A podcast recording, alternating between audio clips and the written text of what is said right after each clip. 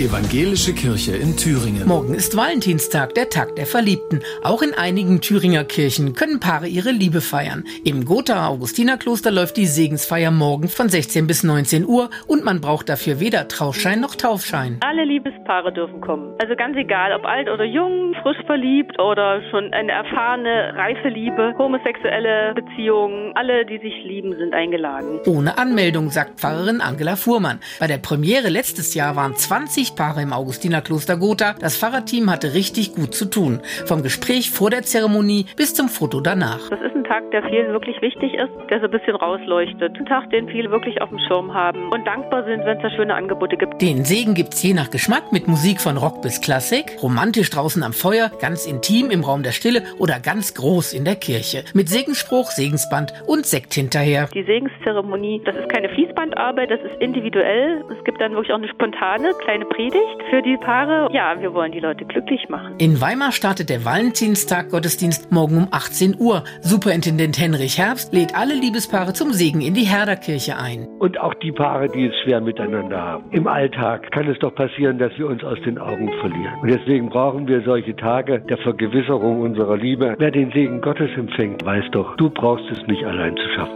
Eine ganze Woche der Verliebten gibt es bis Sonntag in der Rosenkirche in Elende im Südharz. Nicht nur Paare, alle, die sich lieben, sind eingeladen. Auch Familien und beste Freunde. Die Resonanz war riesig letztes Mal. Unglaublich. Wirklich unglaublich. Also ich habe so Bauklötze gestaunt, wer alles in der Kirche war. Es ist ein Bedürfnis, man merkt es einfach, ja. Und weil man ja zu uns auch jederzeit kommen kann. Ne? Sie können ja auch kommen abends im Dunkeln um 10. Ne? Das hat ja alles nochmal seinen eigenen Charme. Regina Englert von der Kirchgemeinde lädt alle Liebenden ein, kleine Überraschungen mitzunehmen und sich in der Rosenkirche in Elende zu verewigen. Sie können sich in ein großes Herz eintragen, ihren Namen noch einmal ganz gezielt vor Gott bringen. Ach, lassen Sie sich doch einfach überraschen offen. Kommen Sie vorbei. Die Kirche ist immer offen. Andrea Tierstappen, Antenne Thüringen, evangelische Redaktion.